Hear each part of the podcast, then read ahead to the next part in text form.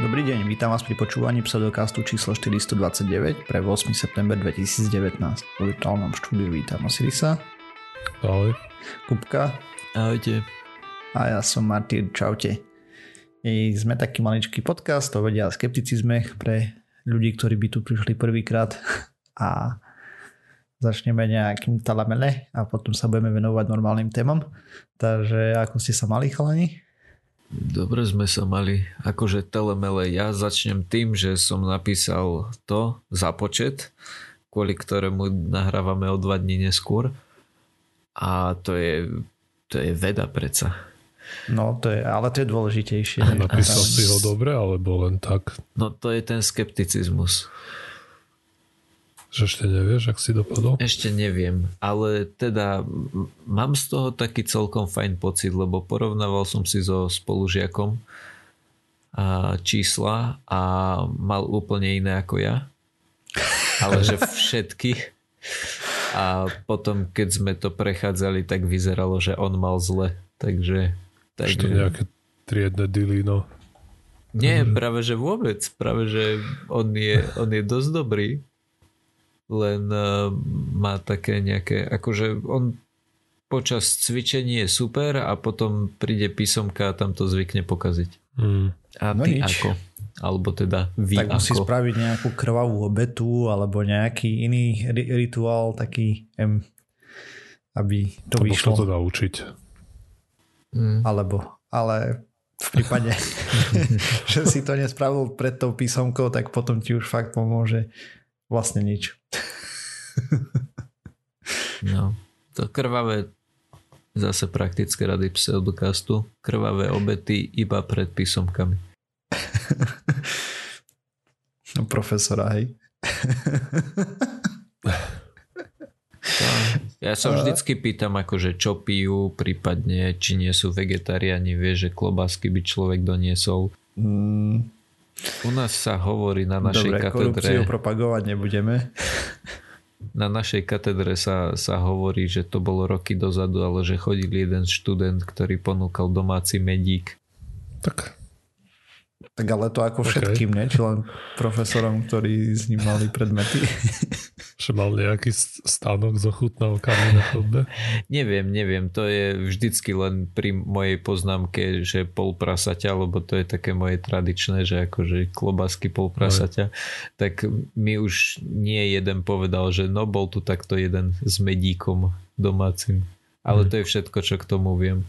Lenže to bolo... U nás to bolo za pol švíny. No presne tak. Tu máme takých niektorých talentov aj v parlamente, čo asi to nebolo za polšviny. Tam to bolo za pár copy-pastov. Hej, no. Niekto si nechal námahu vyfarbičkovať tu jeho. Hej, to bol ten dostal. Áno. To je srandovný týpek. Pol svine je za to, za započet, no a za čo to bolo vlastne, aká práca? Rigorózna. Tá, ďakujem. Tá, za to je už trošku viacej sviní. A za ktorú polku svine? No a teraz... Či si ju režeš, vieš, pozdĺžne? No veď to práve, že či prednú, zadnú. Tak pozdĺžne sa režené. Podľa mňa pozdĺžne sa ti oplatí viacej, aby si mal zo všetkého čosi. Hej. Ako je to lep? No hej, ale ešte teraz cez chrbticu nie je sranda. Tak ale tak sa porčujú, pokiaľ viem. Hej, ja viem. Lebo my teraz už... Kedysi sme mávali prasa, ale teraz už nemávame prasa a mávame pol prasaťa, alebo 2 polky prasaťa podľa toho, že... koľký sa poskladáme a koľký chceme, a vždycky to príde pozdĺž. Ešte na mne prišla, že zadná polka. To by ste tu mali. To hej. Skús to navrhnúť doma. Prekvapia mesiara. Môžem sa spýtať. Alebo čo doma? Ja by som sa mal spýtať mesiara, ten by mal prekvapiť našich. No, to by sa škrabali po hlave. Až keby predná polka došla. No. To bolo podľa mňa horšie, ne? Asi áno. Asi menej mesa. A predsa len akože hlava sa dá použiť, ale asi... Dá. Nebude... Ale niektorí by nadvihovali obočie. Nebude z nej toľko slaniny ako zo zadku. Nie každý si dá praženicu s mozočkom. Mhm. O tom sa môžeme takedy porozprávať, lebo v tom sa môžu šíriť kdejaké pliagy napríklad. Tiež vypočul som si pár podcastov. Celkovo z mozgov. Hej no. To asi hej no. No. Neviem, či mám rozvieť tému ďalej. Nie, nerozvieme tému. Plynulo nám, že rôzne plagy, teda pliagy sa môžu šíriť aj z kozmetických výrobkov. Mm-hmm. A teda pozrieme sa na to, čomu sa venovali vedci zase, a teda konkrétne sa pozerali na nejaké produkty. Nastalo to tak, že spravili takú kampaň mediálnu, vlastne nejaké reklamy na sociálnych sieťach a tak ďalej, a že idú robiť výskum kozmetických produktov a majú im poslať ľudia to, čo používajú. A dostali tak 467 produktov, ktoré boli z 5 kategórií, dostali 92 očných liniek, 107 leskov na pery, 96 rúžov, 93 maskár a 79 beauty blenders. Nenašiel som slovenský preklad, lebo aj na slovenských stránkach to tak volajú. To sú také špeciálne húbky na nanášanie make-upu, no to má tvár, slzičky plus minus. A je to najnovší vynález, akože super nanášač make-upu a tak. No a zároveň zbierali informácie. Tie štetky nie sú už moderné? Nie, to už... Možno to má nejaké... No, počkaj, tak potom čo to je? Nejaký molitán? A je to nejaká špongia, hej, no, plus minus. Hej. Okay. S tým, že ten ostrý koniec je na... Počkaj, aký ostrý koniec? Tak je to slza, hej, plus minus. Aha, že ostrý, ale nie je tam... Hej, nie nožík, ale ostrý uhol, špicatý. Hej, ostrý uhol. Jak sa to volá? Beauty blender. Áno. Aha. Okay. No, už si to videl v kúpelke, hej? Už sme na rovnakej strane. Neprave, že nie, ale niekde inde som to videl. No, proste dostali nejaký počet tých zariadení. Počkaj, kúku, môžete ešte vyrušiť. Osiris, kde inde si to videl? Pozeraš návody, ako robiť make-up na YouTube? Nie. To nie, ale niekde už som ako ten produkt videl. No dobre, už som ťa chcel obviňovať. Prepáč, Martír. Nie, návody nie, ale videl som aj čudné videá rôzne. Mm-hmm. Nebudeme rozvádzať. Dobre, takže zároveň s tými produktami pozbierali aj informácie o trvanlivosti a kopec ďalších vecí a zozbierali presne 0 personálnych dát. A na to sa ľudí nepýtali, takže nie je jasné, kto ich presne používal. Avšak pre rúže a lesky na pery spravili následovné. Zobrali vzorku materiálu, cca 1 gram, umiestnili to do sterilného univerzálneho roztoku s 9 ml fyziologického roztoku s obsahom fosfátov, tzv. PBS. A ten mal ešte nejaké sklenené guľôčky tam, cca 10, 2,5 až 3,5 mm sklenených guľôček, neviem presne prečo. Pre nanášače rôzne, napríklad pre očné linky a tie blendery a tak ďalej, odrezali špičky z nich a tie vložili do 10 ml toho PBS-ka.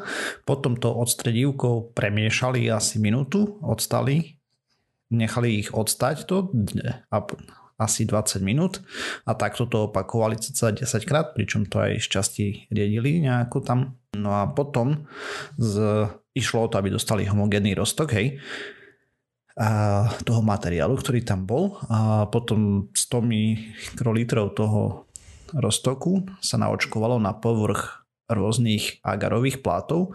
Konkrétne tam mali živný agar, to je enačko, manitolový solený agar, a to je MSA, nejaký sorbotilový MacConkey agar, čo je SMAC, a agar sabordatu N. To je jedno, SAP proste má skratku, a agar fialové žltej glukózy, čo má VRBG.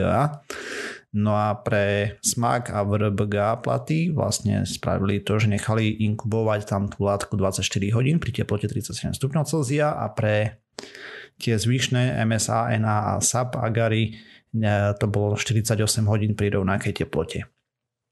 A potom sa na to pozreli, robili analýzu, spočítali množstva kolónií a tak. No a teraz, čo im z toho vyšlo je...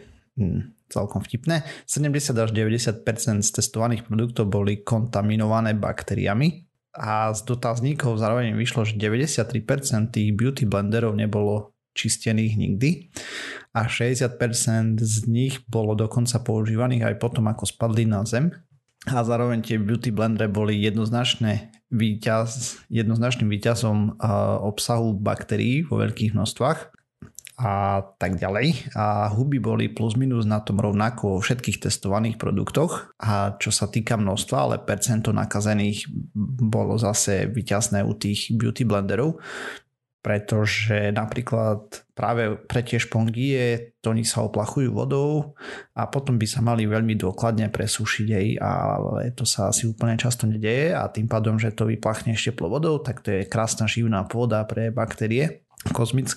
Kozmetické regulácie jasne hovoria, že produkt by nemal obsahovať patogénne organizmy, avšak výsledky štúdie ukazujú na prítomnosť rôznych napríklad stafilofokov a... Čo? Stafilofokov? Stafilokokov. Čo som povedal? Stafilofokov. OK, keď sa človek... Aj tak. Lepšie ako kozmické blender. Pri kozmických prípravkoch sa ľahko pomýliš. Počkaj, som podal kozmické. Nenechaj sa vyrušovať.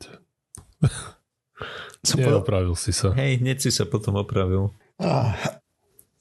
No dobre, sakra. No takto sa človek nechá vykoľajiť z... No dobre, takže rôzne stafilokoky a nejaké pseudomonas, Monterli, nejaké E. coli tam boli a kopec ďalších. A veľa z nich je spájaných napríklad s rôznymi chorobami, infekciami urinárnych traktov, teda močových ciest a podobne. A E. coli pre zmenu nejaké fekálne kontaminácie a tak. A trošku to znepokojovalo výskumníkov.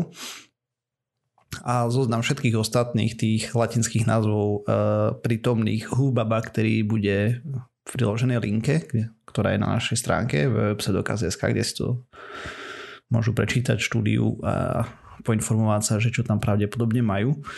A záver štúdie je celkom vtipný teda, že by bolo dôležité dovzdelať konzumentov týchto beauty produktov, alebo teda skrašľovacích produktov, že nie je to až také bezpečné to nečistiť. A dokonca, keď som sa o tom bavil s mojou drahou, tak povedal, že to vlastne nenapadne. Hej, tá húbka je napríklad pri make-upe v tom namočená, hej, celý čas a proste to neriešiš. Potom by mali upraviť výrobky s lepšou viditeľnosťou dátumu spotreby.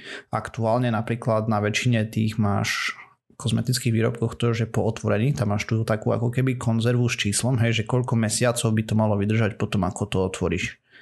A chcelo by to asi niečo účinnejšie, pretože ako som spomínal, 93% bolo používaných dátum spotreby a to bola štúdia z 2013 myslím a to bolo v Brazílii robené, toto bolo pre zmenu myslím, že v UK na tie baktérie, ale je tam nejaká tendencia proste čo sa na tom môže pokaziť, hej. No tak môže sa na tom pokaziť napríklad to, že po tej dobe sa látky, ktoré sú v tých kozmetických produktoch, ktoré by mali zabraňovať šíreniu tých baktérií a húb, môžu degradovať a tým pádom tam môže dochádzať k väčšiemu šíreniu. Avšak ukazuje sa, že napríklad špecificky u tých hubiek na make-up je to doslova živná pôda pre baktérie a podobne, takže keď to človek chce používať, tak jednoznačne veľmi dobre vypláchnuť, hej, a potom následne veľmi rýchlo vysušiť, aby sa tam to nemnožilo. No a uvidí sa čo ďalej, pravdepodobne ešte bude ďalší výskum z toho, avšak zatiaľ to vyzerá dosť blede pre tieto produkty, vlastne všetky.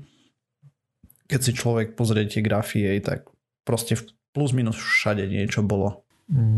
Huby úplne rovnomerne, čo sa týka percentuálneho zastúpenia aj množstva. Teda no, percentuálneho zastúpenia nie, ale množstva. Keď už tam boli, tak to bolo také, že plus minus. Aké huby? No akože kvasinky, predpokladám, a nejaké takéto strany. Presný názov ti nepoviem. Proste nejaké kvasinky. No, nie, ale... nie hryby, hej. Kvasinky. Hej, ale či mali to byť plesne napríklad? Huby a plesne, hej. Okay. Ja som to dal do jednej kategórie, ale pod hubami samozrejme myslím aj plesne. Bo to je jeden druh z môjho pohľadu, hej, fungus. Veď hej. Nič, mi to prišlo pozoruhodné, že si to nazval huby a nie plesne. OK, z pohľadu slovenského jazyka by bol asi lepší preklad plesne, hej. Ale nie, lebo vyslovne tam boli baktérie, huby a plesne, hej. Akože fungi. Hej, fungi and yeast, vieš. Yeast sú kvasinky. Kvasinky, plesne. Plesenie je mold. Dobre, dočerta. Dobre, takže baktérie, huby a kvasinky. No, moja otázka znie, UV svetlo dezinfikuje alebo zabíja život len na povrchu, že? Čiže kebyže spravím, povedzme, že mám startupovú myšlienku, kebyže spravím nejakú krabičku, do ktorej vopcháš tú húbku, tak by to moc nepomohlo, lebo vnútri tej húbky by to nevydezinfikovalo, že? Odpoveď je, že asi nevieme. Tak UV asi podľa toho, ktoré, až pokiaľ by si šiel s tým spektrom, musel by si preniknúť do toho, to žiarenie by musel prejsť cez ten materiál. Že by tam bol kúsok plutónia. Tak neviem, či zrovna až tak musíš, neviem, ako špongy asi poradiť s žiarením. Ale ako určite by sa to dalo, len by si musel nájsť také žiarenie, ktoré tým prejde celé. Ktoré zabije baktérie a nedegraduje ten plast, hej, v tej špongy. Rapidne, že ti zostane prášok potom z toho. No skôr asi to nie, ale skôr by sa ti mohlo stať, že by to tam prebehla nejaká reakcia a by tam nejaké ešte iné škodlivé produkty vznikli. Mňa by celkom ešte zaujímalo, lebo akože keď si toto prečítaš alebo to počuješ v povedzme nejakom podcaste, tak ti to príde, že je tam toho strašne veľa a je to hrozne nebezpečné, ale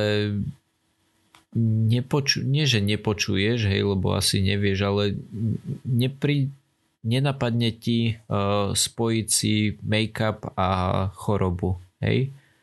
Že či to nebude niečo podobné ako napríklad, že klávesnica je plná baktérií, na telefóne je milión baktérií, hej.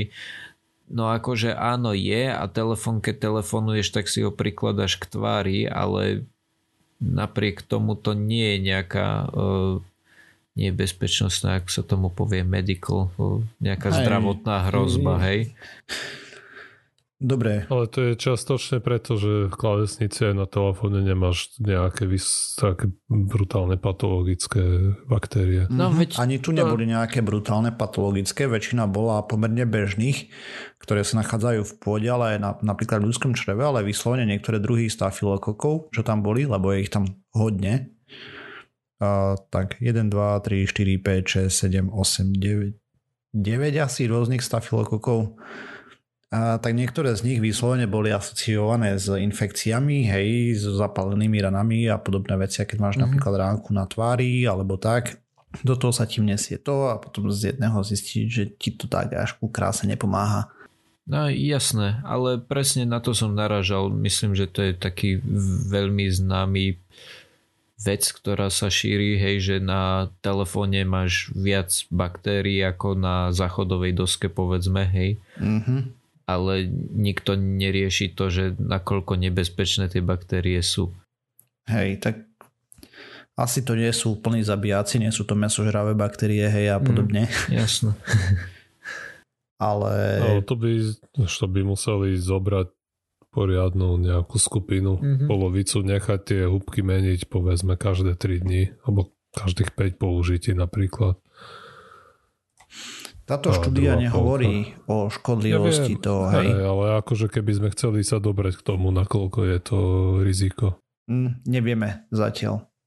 Oni len poukázali na to, že proste inštruktáž k tým produktom a zároveň aj to, ako propagujú, že ako dlho vydržia a podobne a ako sa k tomu užívateľia správajú, nie sú úplne košer s štandardnými hygienickými zásadami, ktoré by mali byť dodržiavané pri nich. Hej. A výslovne nemali by tam byť žiadne patogénne baktérie vôbec a sú tam.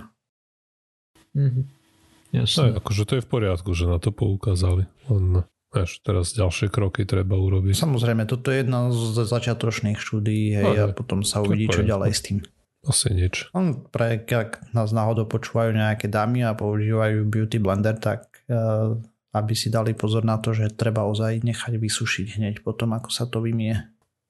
Koľko stojí taká sranda? Neviem, nepozeral som. Oh my god.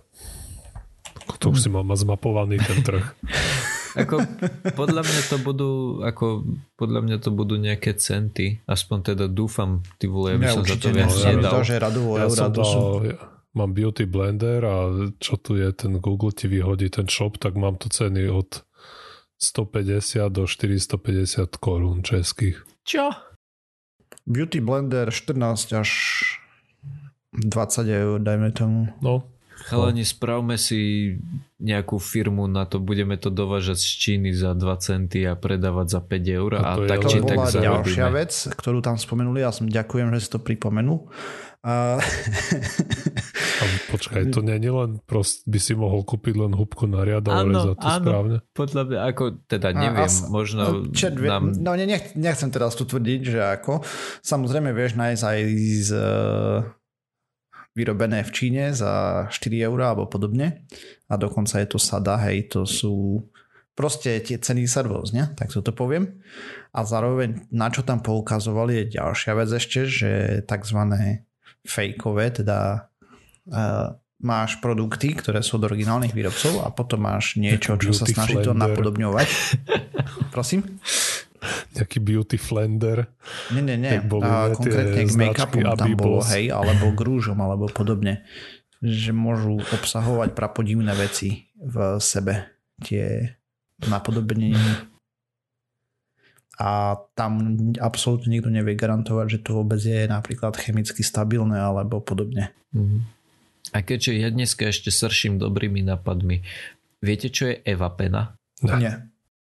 Keď si kúpíš takú tú úplne najlacnejšiu karimatku, hej, okay, tak tie bublinky, ktoré sú v nej, sú navzájom pospájané. To znamená, že ona ti tú vodu nasaje. Hej, kebyže ti zmokne alebo dáš ju do vody, tak ona nacúca vodu. Okay. Ale kvalitnejšie karimatky sú vyrobené z tzv. EVA peny, kedy sa im pomocou nejakej technológie podarilo spraviť to, že jednotlivé bublinky sú uzavreté. Že máš celú bublinku, ktorá nie je spojená s druhou. Kebyže sa z toho začnú vyrábať tie špongie, tak by to podľa mňa fungovalo mnoho lepšie. A zároveň horšie, lebo by to asi nezobralo toľko materiálu, že? No, ale bolo by to hygienické. Keď to nacúcne púder dovnútra. No práve to, že asi by to necúcalo ten púder. Ale hej, to ľahšie umývalo. No veď hej, ale ľahšie by sa to umývalo. No. Ale zase potrebuješ, aby ti to celé nacúclo. Ja neviem. Co? Musíme si pozrieť nejaké YouTube tutoriály. Ale vidíš, z tej evapeny potom sú z toho vyrábané aj tie pool noodles? Dobre, jak by som to... Chcel som to ukončiť nejako seriózne. Ale... Mne sa zdá, že sme to ukončili celkom dobre. Ja by som len za dnešnú čas, čo nahrávame 20 minút, ja už mám 3 startupy vymyslené. OK. Dobre, takže v princípe nejaké hygienické zásady by mali byť dodržiavané všetkých týchto produktov, ktoré som spomínal a pravdepodobne aj všetkých ďalších hygienických. Určite to nepoužívať po datume spotreby. Značiť si dátum otvorenia, lebo keď to má 36 mesiacov napríklad, ako niektoré zvyknú byť, tak človek proste zabudne, kedy to otvoril, či to bolo pred rokom alebo pred dvoma. To sú také najmenšie veci, čo človek môže spraviť, aby si nemnožil baktérie proste v kozmetických produktoch doma. No, alebo to môžeš skladovať v alkohole. To asi nebude veľmi príjemné na kožu potom.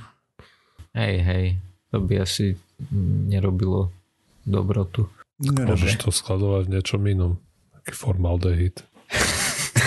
OK, poďme na ďalšiu tému. Ďakujeme. To by ti, podľa mňa, by ti to celkom zakonzervovalo kožu. My sa ti nerobili vrázky. Si bol jak Lenin, hej. No. Okay. Nič. Spravíš chodiace mauzoleum. Dobre, poďme ďalej. Dobre. Tak, ja som zase objavil takú vec, ktorá nie je asi úplne relevantná k ničomu, ale celkom ma zaujala. A to je evolúcia huslových dier. Viete, že keď máte gitaru... Hraješ na husle? Rozhodne nie. Ja ešte si zaspievam, lebo spievať viem, to už ste zistili. Mm-hmm. Ale nehrám. Hrám na kazu. Kazu je jediný hudobný nástroj, o ktorom môžem ako tak povedať, že ho ovládam. To ani neviem, čo je, počkaj. Kazu je taká vec, ktorá vyzerá ako píšťalka, taká zvláštna. Mm-hmm. Vyslovene, keď som si dal Google a prvý obrázok, tak mi to príde ako fajka na trávu. Áno. Hej, to tiež. A vydáva to taký veľmi zaujímavý zvuk. Poznáte pesničku Jožin z Bážin? Predpokladám. No. Tak tam ten zvuk, že mm-hmm. No tak to je hrané na kazu. Okay. No. Je to lacnejšie ako Beauty Blender. Je. Stojí to, tá plastová verzia stojí asi €1. Tak to je až 4-krát lacnejšie ako ten najlacnejší, ktorý som videl. Ako dobre, nehľadal som to nejako rázne, hej. Zahraš si s tým. No dobre. Každopádne, o tom som nechcel. Chcel som o tom, že ako sa vyvíjali huslové diery. Keď máte gitaru, tak na väčšine gitar je taký kruh vyrezaný, taká diera. Uh-huh. Ale keď máte husle, tak je tam také, nazvime to ako písmeno F, to vyzerá viac menej. Ako integrál. Áno, ako znaky integrálu to vyzerá. Jeden vedec opäť z MIT si pred pár rokmi vymyslel, že sa na to teda pozrie, že ako k tomu došlo a vlastne, že ako došlo k tomu, že z tých prvých, myslím, že sa to volá lutna, to je taký nástroj, čo vyzerá ako taká malá gitara, ale nie ako ukulele, ale len taká akože vyzerá to ako taká minigitara, hralo sa na tom slákom, to bolo používané dakedy v 10. storočí a to malo kruhovú dieru malo. Mm-hmm. Postupom času sa z tej diery vyvinulo v nejakom, je písané, že 12. až 13. storočí sa tá diera zmenila z kruhovej na polkruhovú, ako skrátka polkruh, ako odrezaný. A bol len jeden, alebo už rovno boli dve? Dva? Neviem. Pravdepodobne je dosť možné, že boli dva. Na obrázku, ktorý je priložený k tomu, tak vyzerá, že boli dva. No a potom sa ten kruh zmenil na... Dva polkruhy alebo dve diery? Dve diery a najskôr, že dve kruhové a potom dve polkruhové. OK. Potom sa to v tom 13. storočí z toho vlastne ako polkruhu sa to zmenilo na písmeno C a potom v priebehu 15. a 16. storočia sa to menilo na také okrasné písmeno C, že to malo také, že gulička hore, stenšené a sa to rozširovalo do stredu a zase gulička dole a stenšené. Kudrlinky. Také niečo. Vyzeralo to dosť ako ocielka. Keď viete, ako vyzerá ocielka, to čím sa kreše, že to bol vlastne taký polkruh a na konci to bolo také fancy. No a potom v priebehu 16. 17. storočia sa ten tvar písmena C ešte trochu menil a potom 16. až 18. storočie vzniká ten integrál alebo to písmeno F alebo jak to chceme nazvať. Uh-huh. No. A teda otázka bola, že prečo sa to dialo, že čo mohlo viesť k takejto evolúcii tých dier. No a teda vedci použili veľkú matematiku, sú tu v štúdii dvojné integrály a podobne, ktoré som ja teda neskúmal, len vidím, že dvojné integrály. Ale teda čo hovorili je to, že ten dôvod, prečo to takto menilo tvar, je kvôli tomu, že pri tej rezonanci, keď nám zaznie tón, tak cez tú dieru, cez ten otvor vychádza von vzduch. Mm-hmm. A čím tá diera má väčší obvod, tak pri hranách, hej, okolo toho obvodu, pri tých hranách sa ten zvuk urýchluje, alebo vychádza odtiaľ rýchlejšie a tým pádom má ten nástroj lepší zvuk, alebo teda je hlasnejší. A vlastne tým, že prechádzame od toho kruhu, ktorý mal k svojej ploche veľmi malý obvod, až k tomu F-ku, ktorý má k svojej ploche veľmi veľký obvod, tak tým sa vlastne tie husle ako kebyže porovnáte hlasitosť toho kruhového a toho F-kového, tak by tam bol veľký rozdiel. A je to len o hlasitosti, alebo aj o kvalite reprodukcie? Vraj aj o kvalite, ale k tomu sa ja vyjadriť neviem a to asi...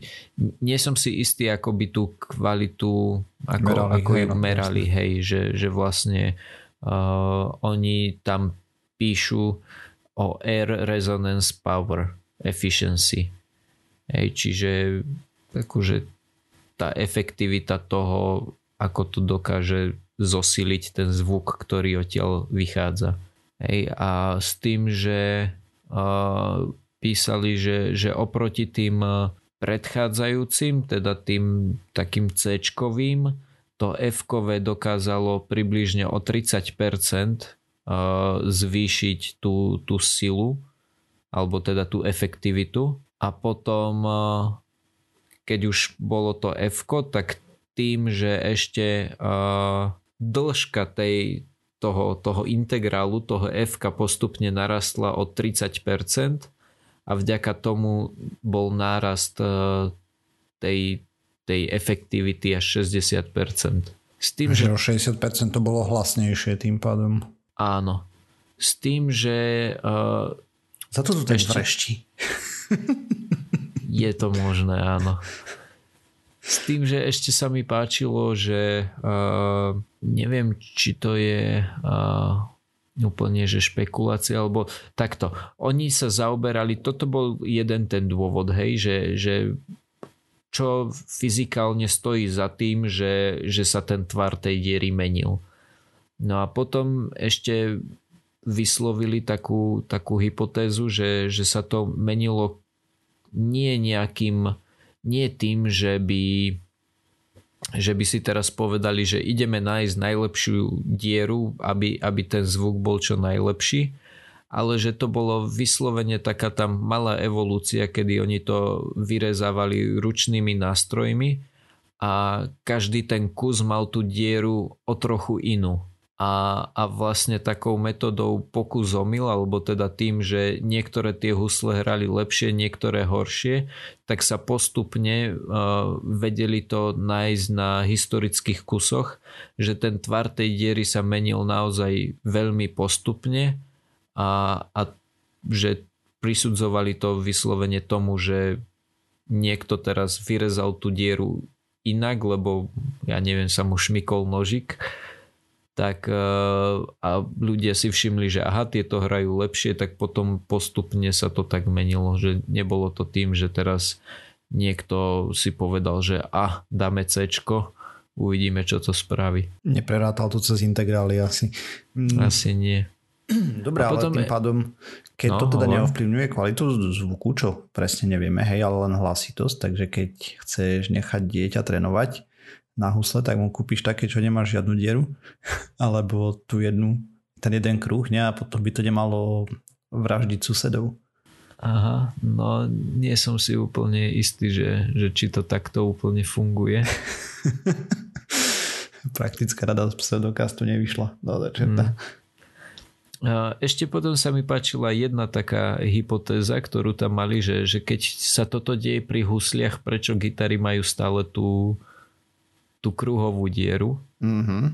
Hádali, že to môže byť kvôli tomu, že zatiaľ čo tie husle ako keby bojovali o svoje miesto s rôznymi inými nástrojmi v orchestri, tak tá gitara bola väčšinou ako solo nástroj, kedy bola ničím nerušená viac menej. Aha, to, že husle sa chceli prebiť všetky tie trubky a bubny a neviem čo. Asi. A tiež asi aj to, že tých huslí bolo viac pri sebe, neviem. To bola len taká akože hypotéza nakoniec. Špekulácia. Tak, ďakujem. Toľko k huslovým dieram, že urýchľujú zvuk. Ešte jedna taká zaujímavosť. Keď skúšali aj rôzne iné tvary, kedy bol ten pomer toho obvodu ku povrchu ešte väčší a zistili, že teda akože ten zvuk sa urýchľuje, a teda vzduch sa urýchľuje, ale že ten zvuk z nejakého dôvodu, že už neznie tak dobre. Neviem, čo to znamená. Ale že ostávame pri tých F-kách už nejakú dobu, že skrátka tie F-ká ako keby boli to najlepšie, k čomu sme mohli dospieť, že od 18. storočia až do teraz sa ten tvar už veľmi nemení. A hlavne preto, že sa to začalo robiť asi priemyselne. Je to možné, neviem. Aj keď ešte asi dosť veľa huslí sa vyrába ručne, mám taký pocit stále. No podľa mňa tie drahšie, a neviem. Môžeme špekulovať, tak akurát nevieme o tom nič. No však to robím posledných 20 minút. Môžeme kľudne pokračovať. No dobre. Ozíris, prečítal som si tvoju tému, veľmi ma zaujíma. Hej, on má dobrú tému, má o ďalšej svätej kráve. No. Znieš tak 3-krát menej nadšenie ako ja s Martírom. Aj, lebo... No tak. Však ty to užívaš. Dobre. Okay, takže téma je CBD. Ako CBD to je nejaká zložka, ktorá sa vyskytuje v konope. Jeden z tých kanabinoidov. A je to kanabidiol. A väčšinou je to čo som aspoň teda videl, tak spravidla sa to predáva ako vo forme olejčeka. Ale videl som aj nejaké spreje a neviem, čo všetko možné. Dokonca môžeš to aj... Vieš si kúpiť špeciálne semiačka, alebo teda vieš... Sú vyšľachtené špeciálne druhy, ktoré majú tohto viacej. Kebyže chceš ešte sa tváriť ako old school, tak to môžeš aj fajčiť, keby si chcel plúca ničiť. Aj, takže je to obsiahnuté v konope, je to alkaloid, ktorý nie je psychoaktívny, na rozdiel od toho druhého, ktorý je ako ten najpopulárnejší, ten Delta 9 tetrahydrokanabinol. A to THC. A samozrejme, neviem, či samozrejme, ale proste internet je toho plný a o tom, ako marihuana alebo celkovo tie produkty a zvlášť marihuana aj pomáha na snáď všetky ochorenia, ktoré si vieme vymyslieť. Aj keď tie samozrejme vedecké štúdie sú ďaleko za tým, čo alebo za tým hypom, čo sa to propaguje. Ale idem teraz konkrétne hovoriť o tom CBD. To nám navrhol poslucháč na Discorde, čo je nejaký četovací program, kde každý môže prísť. Máme linku na stránke a tam môžete prísť a nám napríklad vynadať, keď spracujeme tému a vyjde nám niečo, s čím nesúhlasíte. Napríklad neodporúčame vejpovanie. Dobre, ale teraz sa budem hovoriť o tom CBD. Keď som pozeral, na čo všetko, alebo Proste si človek len zadá do Google CBD olej, tak vyskočilo tam samozrejme 300 obchodov, kde som si to mohol kúpiť. Preklikal som prvých pár, napríklad 3, 4, lebo ma zaujímalo, čo tam o tom píšu, na čo všetko sa to odporúča. Bol som trochu prekvapený, že nikde tam na mňa nevyskočil ten nákupný zoznam dlhý kilometrový, na aké choroby to pomáha. On proste vždy tam bolo, že olej a nejaký objem a cena, rôzne značky, a niekde som si aj všimol, že je tam hrubým potom na spodku napísané, že toto nie je liek a keď to chcete užívať, alebo keď z niečo boli, ste chorí, tak sa poradte s lekárom. Takže som musel klesnúť hlbšie do vôd internetu. Tak som si povedal, prečo nie ísť na úplné dno. Takže som pohľadal, čo o CBD hovorí badateľ.net. Ja som myslel, že modrý koník. Čo je, ja, ale tam už som na články neklikal, tam už som si len ako správny výskumník len preletel nadpisy a myslím, že to mi bohate stačilo. A väčšina tých článkov, ktoré tam boli o tom, že typu lekári mu dávali rok života, užíval CBD olej a prečítajte si, ako s nimi vybabral a prežil 300 ďalších rokov. V tom duchu sa to všetko nieslo, väčšina bola, aspoň čo som zachytil, polionkologickí pacienti, ktorí sa údajne začali užívať ten CBD olej a proste sa vyliečili z rakoviny. Ale spravidla ten na nejakých iných stránkach, kde si človek prečíta v tých úvodzovkách účinky toho CBD, na čo všetko to má pomáhať, tak je to klasická panacea, teda tá proste liek, ktorý lieči hádam kompletne úplne všetky choroby od vymyslu sveta, od autizmu cez nachladenie až po rakovinu, a samozrejme nemá takmer žiadne vedľajšie účinky, keby mal človek veriť tým stránkam, odporúčajú to užívať asi úplne všetkým. Bez rozdielu veku od prvého dňa života až do 99. Ideálne. Tak, ako je na tom nejaká efektivita, tak to je relatívne ťažko povedať, a to najmä z toho, že ten CBD proste z toho charakteru, že je to výťažok z konope, tak jeho legálny status je rôzny v rôznych krajinách, čo zasahuje nás teda najmä tým, že nie je úplne dostatok dobrých kvalitných štúdií, ktoré by nám mohli napovedať, na čo to môže byť dobré a či to vôbec je dobré. Vieme, že väčšina tých štúdií sa robí v USA a tam proste tá legalita sa, alebo legálnosť toho CBD sa líši štát od štátu a nie je to úplne jednoduché. Napriek tomu nejaké štúdie boli spravené, a to najmä buď na zvieratách, alebo proste len v labáku, v skumávke, pre klinické štúdie, čo sú v podstate, to je pre klinické, naznačujú, že by to mohlo pomáhať voči rôznym veciam. Ale faktom ostáva, že tie efekty nie sú teda veľmi oslnivé, ak vôbec nejaké sú. Niektoré štúdie teda pozerajú sa na to, či to niečo robí pri Parkinsonovej chorobe alebo iných ochoreniach pohybového aparátu, tak tam pár štúdií bolo, ale proste ten účinok, ktorý to naznačovalo, bolo blízky 0 alebo placebo. Podobne sa tomu povodilo pri schizofrénii, nespavosti a nejakých úzkostných poruchách. Ďalšia vec, čo aj ten poslucháč na Discorde sa nás pýtal, že či to pomáha na bolesť, a tu je to veľmi ošemetné, lebo vieme, že na bolesť pomáha prakticky všetko. Zároveň na to, že to je silne subjektívna vec, tak akákoľvek intervencia bude mať pozitívny dopad aj na to, ako sa ten človek cíti, čo samozrejme zahŕňa aj, povedzme, aj pusu na bibi v podstate, tak že aj to pomôže. No ale na mnohých, alebo niekde som na nejakej stránke som to videl, kde písali, že CBD ako by malo byť užívané ako efektívna náhrada opiátov pri chronickej bolesti, že poprvé opiaty na chronickú bolesť by sa samozrejme užívať nemali. Vôbec.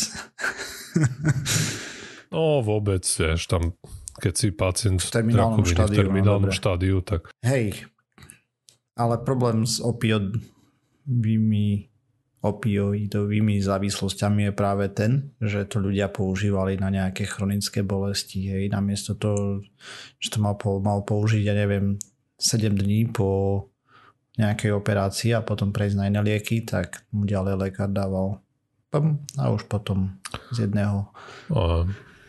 Ako čiastočne určite, ale to je dosť komplexný problém na to, aby sme sa dalo ukázať prstom, že toto za to môže. Nie, to je jeden z problémov. Jeden z mnohých. Aj z tých aspektov je. Hej, to som zďaleka som to nechcel takto zjednodušiť, hej, keď to bolo tak pochopené, tak sorry. Nie, on hovorím, že to sa samozrejme najviac týka USA, lebo tam proste to ide jedno s druhým, hej, tam tie farmafirmy tlačili tie opiáty vo veľkom, že preto v USA majú tú epidémiu opiátov na rozdiel od Európy, lebo tam to oveľa väčší marketing tie lieky mali a proste tam to tlačia na všetko možné. No tak u nás to predpisuje fakt len na... zuba dostaneš nejaký oxykodón alebo čo u nás nehrozí. U nás ti dajú, neviem, ibalgín a poželajú veľa šťastia. Hej. Každopádne, čo by sme sa vrátili nazad, takto CBD samozrejme nevyzerá, že by to bolo kdekoľvek blízko tomu, aby to mohlo nejak efektívne vytlačiť opiáty, ktoré napriek tomu, aké sú nebezpečné, ako sú zneužívané, tak majú svoje miesto v tom manažmente bolesti. Ja čo som pozeral, tak to bolo malilinko, priam štatisticky nevýznamne lepšie ako placebo na bolesť. Ako také, že to bolo unconclusive, teda neurčité, a takže dá sa predpokladať, že placebo nič viac. A potom ešte vyzerá, že to môže niečo pozitívne robiť pri Dravetov syndróm, čo je podľa všetkého nejaká forma epilepsie. Lennox-Gastaut syndróm, a to počkaj, to som zabudol pozrieť. Áno, to je tiež nejaká forma epilepsie. Hej, ja tiež o čom viem, čo je štúdia, tak ukazuje, že dokáže nejakým spôsobom zredukovať tie ataky, seizure, ako povieš po slovensku. Záchvaty u neliečiteľných pacientov, čo je asi podľa mňa polovica toho ošialu. Okolo toho sú tie videá, články o tom, že tento mal práve tú epilepsiu a teraz som mu to nakvapkal na jazyk a odvtedy je OK. Čo môžu byť takéto prípady, ale opäť to je anekdota. A nič to nehovorí o napríklad tom manažmente tej bolesti. Akože ja som nadobudol taký pocit, že teda takto začnem. Keď má človek nejaké psychické ochorenie, napríklad máš úzkosti alebo depresie, tak vieme, že existuje hromada rôznych liekov, ktoré sa predpisujú pri týchto ochoreniach. A teraz ten pacient, ty prídeš, predpíšu ti jeden liek, užívaš to mesiac a zistíš, že ti nezaberá, alebo máš zlé nepriaznivé účinky, tak ti predpíšu druhý, tretí, štvrtý, rôzne druhy, až kým si nájdeš ten, čo ti sadne. Hej. Myslím, že epilepsia je tiež z definície nejaká proste porucha v mozgu. A môže byť takisto podľa mňa, že neexistuje jeden liek, ktorý by zabral všetkým. Niektorým zaberie to, niektorým ono, aj keď majú povedzme tú rovnakú formu tej epilepsie. A práve ten dojem som nadobudol, že to CBD niektorým ľuďom môže pomôcť, ale nemôžeš to generalizovať. Že ako náhle si epileptik, tak si to máš dať a automaticky ti to pomôže. Áno, určite. Pomôže, ale nemusí. He. Ono, CBD sa viaže na niečo v mozgu, niečo tam robí, len nevieme ešte presne povedať, že čo presne robí. Tak vieme, že sa viaže na tie kanabinoid receptory, ako sa to volá po slovensky. No na nejaké receptory sa viaže, hej, ale tak myslím, kanabinoidov, že... no. Ale samozrejme nemáme to presne zmapované, že keď sa tam naviaže, aká je kaskáda tých efektov, ktoré sa stanú.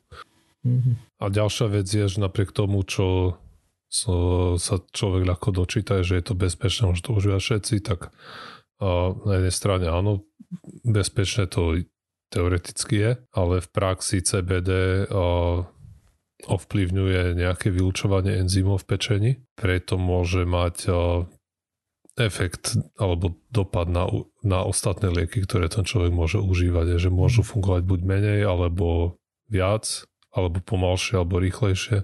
Proste môže tam nastať interferencia medzi CBD a tými liekmi, ostatnými liekmi, ktoré človek užíva, čo je vo všeobecnosti ale problém tých rastlinných doplnkov, že človek si povie, že to nerobí nič, ale pritom niektoré môžu interagovať s ostatnými liekmi. A keď už sme pri praktických veciach, tak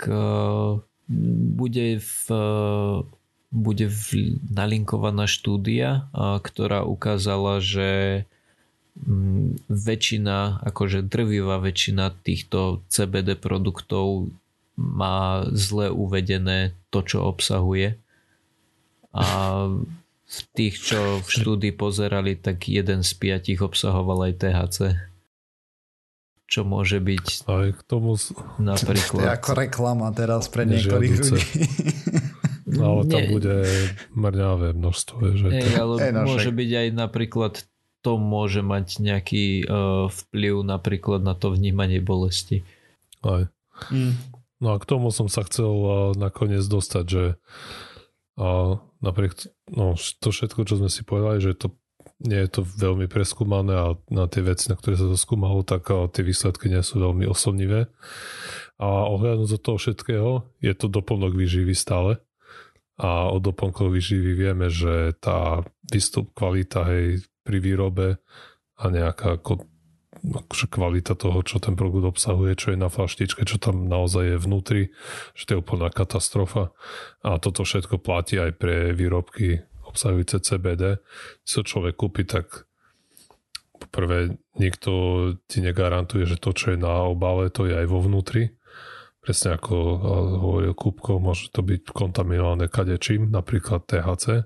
Potom som čítal, že či v Holandsku, že predávajú rôzne olejčeky, kde je ako náschválta zmes, že aj CBD je THC a že tie pomery tých rôznych zložiek na obále, ktoré boli uvedené, tak keď to porovnali s tým, v akom pomere to je naozaj vo vnútri, tak to je proste hádzanie kockou, že to nemalo nič z realitou spoločné, čo tam písali. Takže všetky tie neduhy, ktoré sa spájajú so štandardnými doplnkami výživy, platia aj pre tie CBD. Tie doplnky výživy by mali zakázať podľa mňa.